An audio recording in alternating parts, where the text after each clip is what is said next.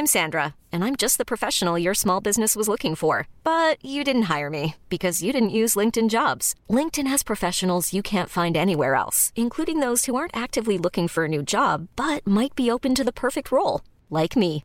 In a given month, over 70% of LinkedIn users don't visit other leading job sites. So if you're not looking on LinkedIn, you'll miss out on great candidates like Sandra. Start hiring professionals like a professional. Post your free job on linkedin.com slash achieve today. From Decrypt Media, this is the Decrypt Daily, and my name is Matthew Aaron. Today on the show, Kings of Leon plan to sell their new album as an NFT. Speaking of NFT, somebody burned a Banksy and put it into an NFT? And in our main story, we talk all things Coinbase direct listing. That's coming up today on the Decrypt Daily.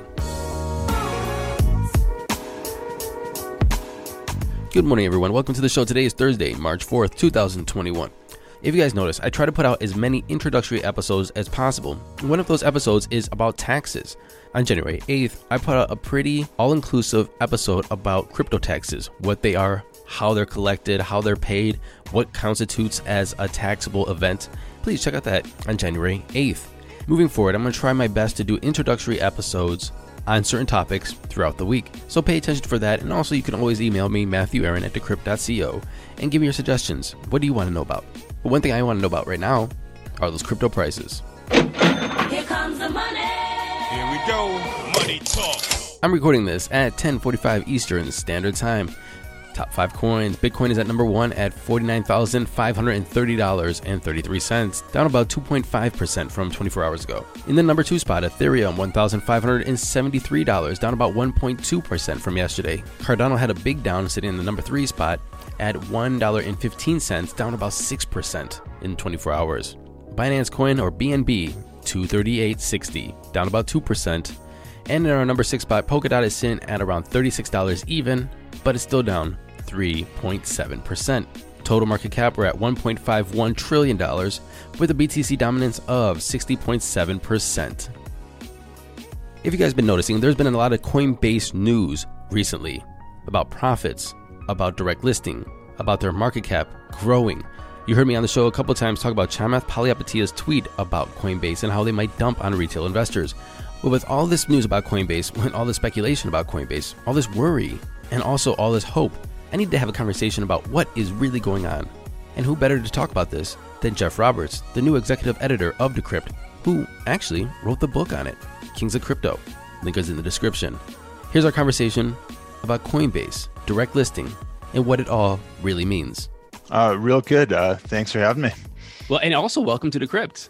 Yeah, it's it's a lot of fun so far. Some really good writers, uh, great tech, and uh, really has its pulse on the cool stuff in crypto. So good to be here.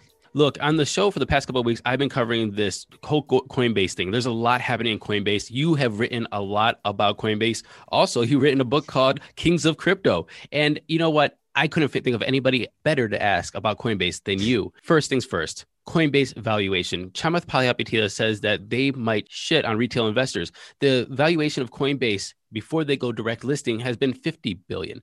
75 billion, 100 billion. I'm hearing 104 billion valuation.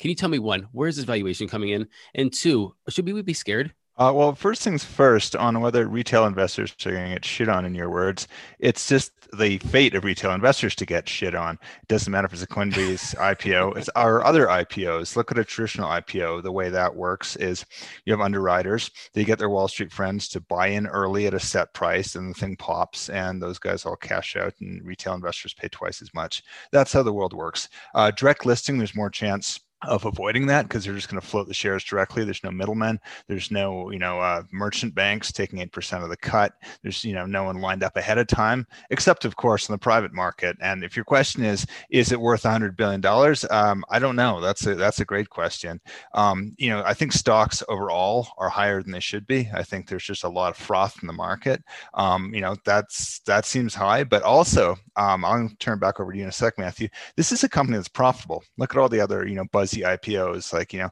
Airbnb and Uber and DoorDash. These companies are all bleeding money. Um, so you know I think Coinbase is a rare unicorn that's making a ton of money, which is going to put them in a better position for shareholders in the long term. Well, that's really shame that you know the retail investor gets shit on. Uh, but you said that they're profitable. I want to actually just dig into that a little bit. I remember that they said that they were in profit for 2020 at 322 million dollars, which is absolutely great. Congratulations to them. You also wrote a piece that compared them to Facebook. Can you do me a, fa- uh, a favor? Tell me what does that comparison mean, and how does this profitability come into play with their direct listing? Yeah, the comparison, I just raised it because Bloomberg and some others pointed out that if they go public, you know, their valuation's $100 billion.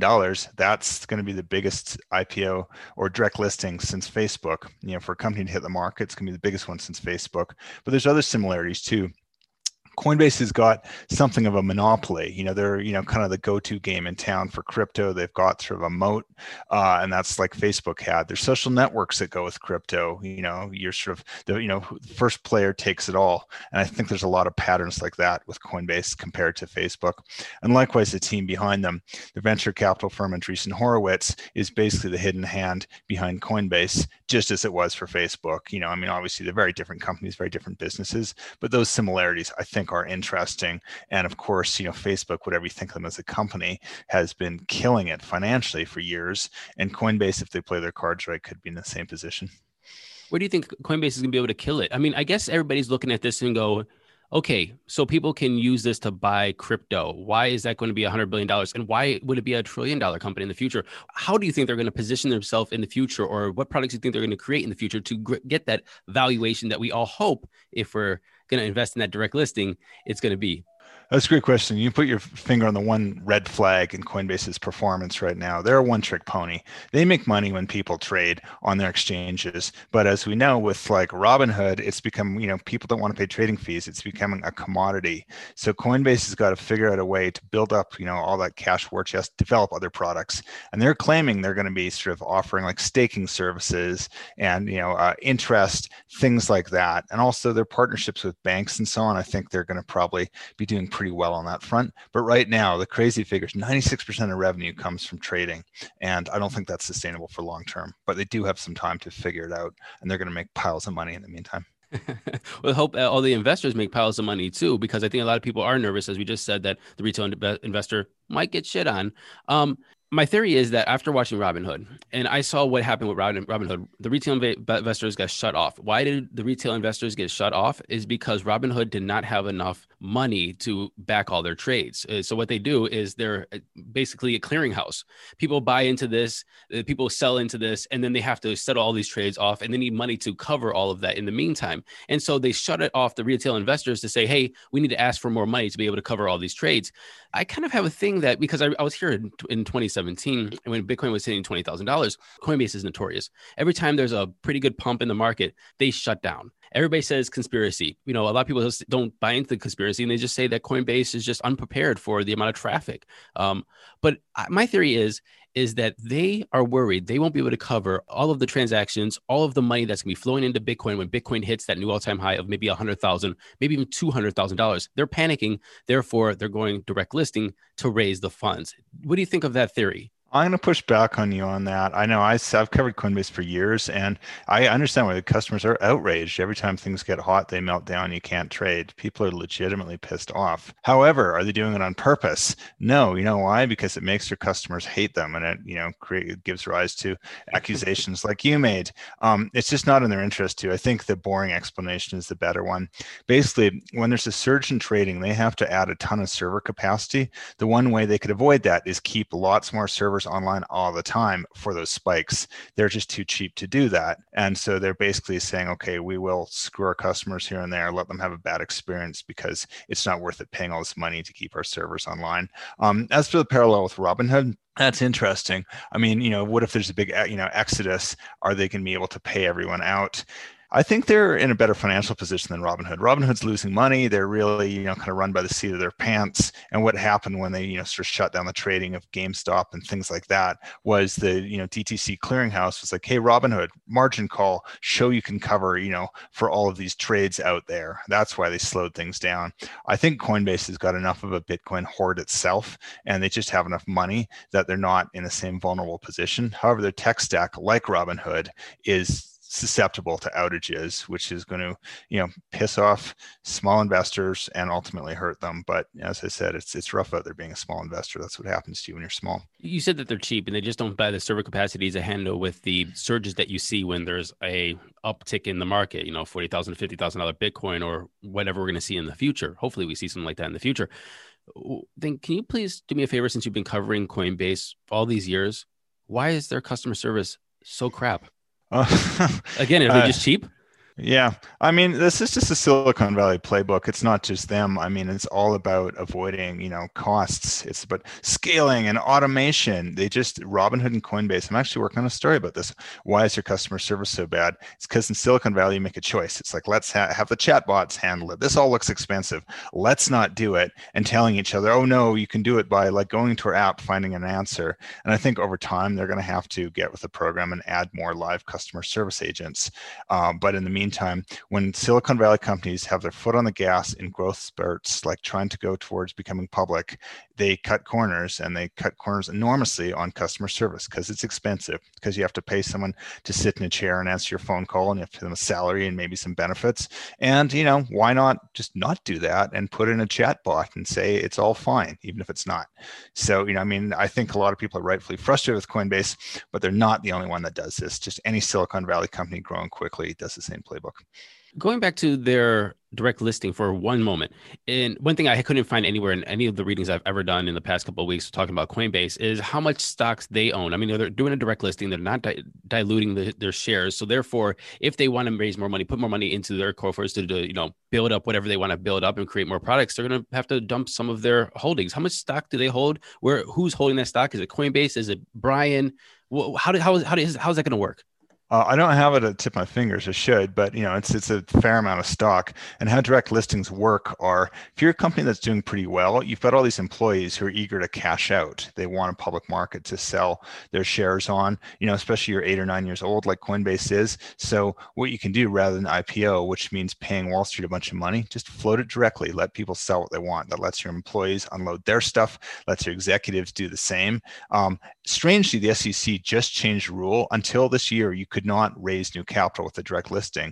Now you can. Interestingly, Coinbase chose not to, which is a good thing in that they're for them because they're not diluting anymore. It also shows how confident they are and how much money they have. They're sitting on a lot of cash. Their uh, first quarter, I bet they're going to kill it given the recent bull run. But in terms of yeah, who's going to make money? Well, you know, Brian Armstrong, Fred Ehrsam, the two co-founders, uh, Andreessen Horowitz, you know, their chief of product, their head lawyer, they've all been paid. You know, part of the reason they Coinbase recruit these people is like, here, have like a million shares, and now they're going to go sell them and get really, really rich. You know, their lawyer uh, or their board member, Katie Haun, she's going to make like two hundred million dollars. So, you know, all these people wow. are going to get fantastically rich. Um, and then you look at, yeah, like Marc Andreessen as an individual, again, you know, first backer of Facebook and his firm, they're holding like millions of shares. They're going to get absurdly rich. They're going to make billions off this. But I mean, that's just how it goes. That's the startup game everyone you know starts to start up with a dream of getting to this point but most of them fail in the first year a bunch more you know fail harder later and there's just a handful that kind of crosses golden finish line so I'm, I'm not you know happy or sad for them i'm just saying that's how it is this is going to be an episode I hope people look back to because I'm going to ask this question and you might be quoted in 10 years. Where do you see Coinbase in 10 years? Uh, it's theirs to lose, and that's a good question because if you get these answers wrong, the quote's going to be pulled up and be put in the face for years. But uh, I mean, I, will I'll take I'll take the bait. I'll answer it. I think Coinbase is in a position to basically become the first major crypto bank in the Western world um, it's theirs to lose. I mean, there's competitors. They have to, you know, figure out like, you know, their leadership structure. You know, if they make mistakes, they make unforced errors as they have in the past. You know, they've got, you know, sort of erratic management style. They could blow it, but right now, who else is going to do it? You know, I think Coinbase is going to keep, you know, taking more and more of the incoming newbies of crypto. They're going to partner with banks. They're going to acquire any potential competitor, and they're going to be freaking giant. Um, so, you know, I mean, you know, I'll throw it back to you or to your listeners. Who do you think is going to dislodge Coinbase. If not them, then who? You know, right now they've got the field almost themselves. You know, Kraken's good for a certain type of customer. Gemini's tried, they never got traction. Binance is out there, but like if you know the Binance steps foot in North America, their CEO comes here, there's a good chance they'll be arrested by the SEC. So I just don't see a real competitor for Coinbase right now. It's not saying I'm rooting for them or not, but that's just reality. They've built a kind of competitive moat and it's theirs to lose. Love it. Jeff Roberts, executive editor of Decrypt and author of King of Crypto. Thank you very much for coming on the show. That was a ton of fun. Thanks, Matthew. And in other news, PayPal has been killing it, recording huge growth and good profits in 2020 and expected to do the same in Q1 of 2021. CEO Dan Schulman said he's not chilling though. He's going to keep pushing forward and he's going to lay down the infrastructure for the financial future. In an exclusive interview with Decrypt, Schulman explained how PayPal is racing to adopt the next era of financial technology, including by launching a business unit dedicated to cryptocurrency. The thing is, he's upset that the fees and rates for processing transactions are so high, even though that everything is digital. And that's for affluent customers. If you're poor, you're even going to pay more. Well, he sees this as an opportunity, an opportunity to cut costs and make a more efficient financial system or infrastructure. And by making this cryptocurrency business unit, it looks like he's using crypto and blockchain as his framework. This weekend, I'll be releasing an exclusive Decrypt interview with Dan Schulman, the CEO of PayPal. Don't miss it. Keep an eye out for it. Ripple CEO Brad Garlinghouse has provided two key arguments for the SEC to dismiss its complaint against his company. The first one transactions in XRP, XRP market, and Ripple's business do not exhibit any of the traditional characteristics of an investment contract. He also noted that in 2015 and again in 2020, the Department of Treasury's Financial Crimes Enforcement Network, or FinCEN, found XRP to be a virtual currency. This required Ripple to implement AML laws that are not generally applicable to security transactions. And the second one is that the CEO, Brad Garlinghouse, has been charged with violating security laws because, according to the SEC, he sold his own XRP in order to aid and abet Ripple's XRP sales. Ripple's counsel is arguing that Garlinghouse was just simply doing his job. Is this going to be enough for the SEC to dismiss their lawsuit? We'll have to wait and see. So, the title of this next segment, The Action and the Art, the art we're talking about is a Banksy piece entitled Morons and it ridicules art collectors for purchasing expensive pieces of art, which morons is actually an expensive piece of art, which has an estimated value of around $100,000 before it was burned. Yes, a Banksy original was burned, and it was destroyed in Brooklyn, New York, and it was live streamed to a global audience. Prior to its destruction, the work was authenticated by Pest Control, a body Banksy set up himself to verify his art. Well, the point of doing this, well, the point of doing this was to burn the original and to put this art on an NFT and turn it into an NFT. So now that this art, this work called Morons, is now in NFT form on the blockchain. The main intention here is to be the first ever event where a physical piece is turned into a digital piece. I can see this going for a hell of a lot more than $100,000. But the title and the action might be a one and the same. Why would you do this? I have no clue. It kind of hurts, but it's damn interesting. And finally, continuing to speak about NFTs, Kings of Leon, the Tennessee rock band known for such hits as Sex on Fire and Use Somebody, are releasing their new album in NFT form. The album's called When You See for Yourself, and it's the band's eighth studio album and their first leap into the world of the Web 3.0. Thank you for listening to this episode of the Decrypt Daily. My name is Matthew Aaron, and I'll be back tomorrow with a long form podcast, listener questions, and a great interview about regulations. So I'll see you tomorrow. And until then, happy hodling.